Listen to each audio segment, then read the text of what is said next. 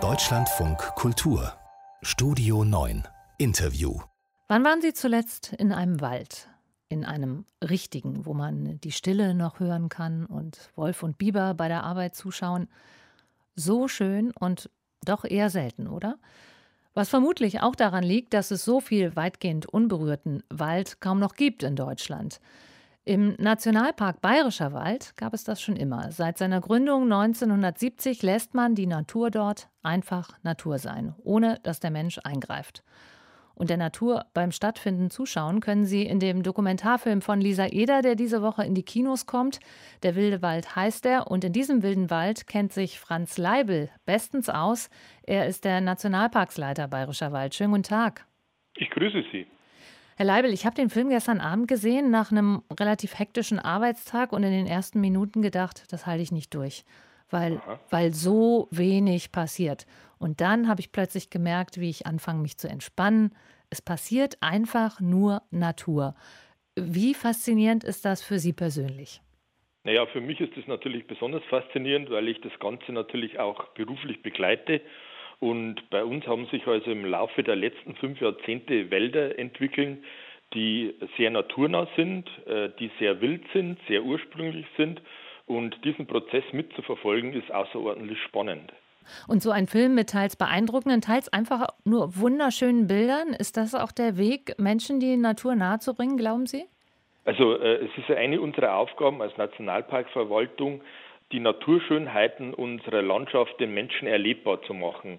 Und darum haben wir auch ein sehr umfangreiches Besuchernetz aufgebaut und ein Lenkungssystem aufgebaut für Besucher, damit äh, die eben maximalen Naturgenuss haben.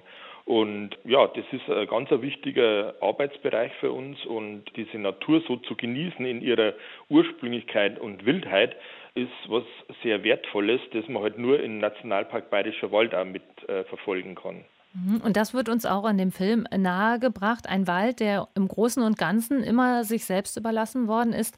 Auch dann zum Beispiel, als sich Borkenkäfer über die dort wachsenden Fichten hergemacht haben. Wie oft ist dieses Konzept vielleicht doch in Frage gestellt worden? Also natürlich ist das Konzept Natur Natur sein lassen, das dem Nationalpark Bayerischer Wald zugrunde liegt, immer wieder auch hinterfragt worden, vor allem von Menschen, die in Wäldern nur ökonomische Werte sehen. Und wir wissen aber, Wälder bedeuten ja für uns Menschen wesentlich mehr. Sie sind Erholungsraum, sie sind Räume, wo man zu sich selbst finden kann und wo man Natur auch mitentdecken kann. Deutlich hinterfragt wurde das Konzept Mitte der 90er Jahre, als eine große Borkenkäferwelle innerhalb kürzester Zeit an die 6000 Hektar Bergfichtenwald zum Absterben gebracht hat. Und das war für viele Menschen irritierend und schockierend. Und das hat damals heftige Diskussionen und auch vor allem Reaktionen in der örtlichen Bevölkerung natürlich ausgelöst. Mhm. Aber der Wald blieb trotzdem einfach Wald.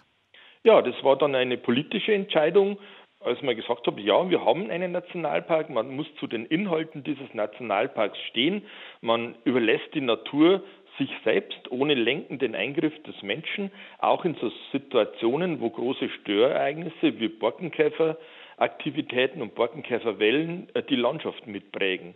Und das hat man bis heute durchgehalten.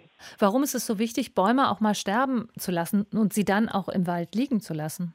weil das letztendlich zum Wald gehört. Totholz ist ja, das bedeutet Leben für unsere Wälder. Totholzarme Wälder sind auch arm an Leben, weil Totholz für viele Pflanzenarten, für viele Pilzarten und Tierarten letztendlich Lebensgrundlage ist. Und Totholz ist auch die Lebensgrundlage für die nächste heranwachsende Baumgeneration. Und von daher ist es furchtbar wichtig, dass unsere Wälder zumindest in einem bestimmten Anteil auch totholzreich sind. Entstanden ist über die Jahre ein Wald, der viel stabiler ist, zum Beispiel als benachbarte Wirtschaftswälder. Wie war das möglich? Naja, eben durch die Philosophie Natur, Natur sein lassen, ist die Natur der Gestalter des Waldes. Der Wald organisiert sich selbst und zeigt uns letztendlich, wie hoch seine Resilienz ist, also wie hoch seine Widerstandskraft ist gegen Außeneinflüssen, gegen Stürmen, gegen Borkenkäfer, Kalamitäten und so weiter und so fort. Und der junge, heranwachsende Wald ist bei uns im Nationalpark außerordentlich vital und im Prinzip wächst jetzt durch diese Störereignisse ein Wald heran, der auch urwaldähnlich ist und der, wie gesagt, äußerst vital wirkt. Und davon kann man auch lernen und Aspekte übertragen auf Wirtschaftswälder. Hm, was findet man mittlerweile alles in Ihrem Wald, was man in anderen Wäldern nicht findet? Naja, das äh, kann man von der Biodiversität her zunächst einmal sehen. Unsere Wälder sind sehr reich an Arten haben Arten, die als ursprünglich gelten, als waldtypisch gelten. Wir haben Urwaldreliktarten, die in Wirtschaftswäldern fehlen, weil sie dort eben keine Lebensvoraussetzungen finden. Und im Prinzip hat sich letztendlich die gesamte Waldfauna und auch die Welt der Pilze im Laufe der letzten 50 Jahre bei uns vervollständigt, sodass wir im Prinzip die Biodiversität wieder haben, wie es einmal bei uns äh, für unsere Wälder typisch war. Angesichts der aktuellen Klima- und Naturschutzdebatte ist da der Nationalpark Bayerischer Wald Vorreiter? Also ich würde mal sagen, es ist ein Experiment, das sehr gelungen ist, das über 50 Jahre von Erfolg gekrönt ist, was man belegen kann, eben durch die hohe Artenvielfalt, was man belegen kann durch die Struktur unserer Wälder. Und von daher ja, ist das System jederzeit auch übertragbar auf andere äh, Wälder. Und ich möchte darauf hinweisen, Nationalparkwälder wie bei uns im Nationalpark Bayerischer Wald werden eben auch nicht genutzt und von daher sind sie sehr naturnah und ursprünglich. Was finden Sie immer noch in diesem Wald, was Sie noch nicht kennen vielleicht? Überrascht Sie irgendwas immer noch? Also äh, Überraschungen erlebt man eigentlich immer wieder, weil wir immer wieder Arten entdecken, die seit Jahrhunderten oder Jahrzehnten als verschollen gelten, die plötzlich wieder auftauchen und bei uns dann wieder äh, sich etablieren. Solche Überraschungen haben wir vor allem im Reich der Pilze und bei totholzbewohnenden Insekten. Was wünschen Sie sich, was Menschen aus diesem Film Wilder Wald mitnehmen? Sie sollen erkennen die Ästhetik dieser Wälder.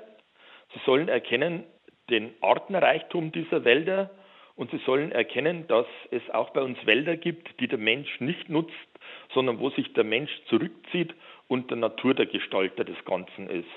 Weil äh, Wälder, wie gesagt, ja nicht nur aus Holz bestehen, sondern sie sind viel mehr als die Summe des Holzes. Sagt Franz Leibel, Leiter des Nationalparks Bayerischer Wald und der Dokumentarfilm Der wilde Wald von Lisa Eder ist ab Donnerstag in den deutschen Kinos zu sehen. Dankeschön, Herr Leibel. Gerne doch. Wiederhören.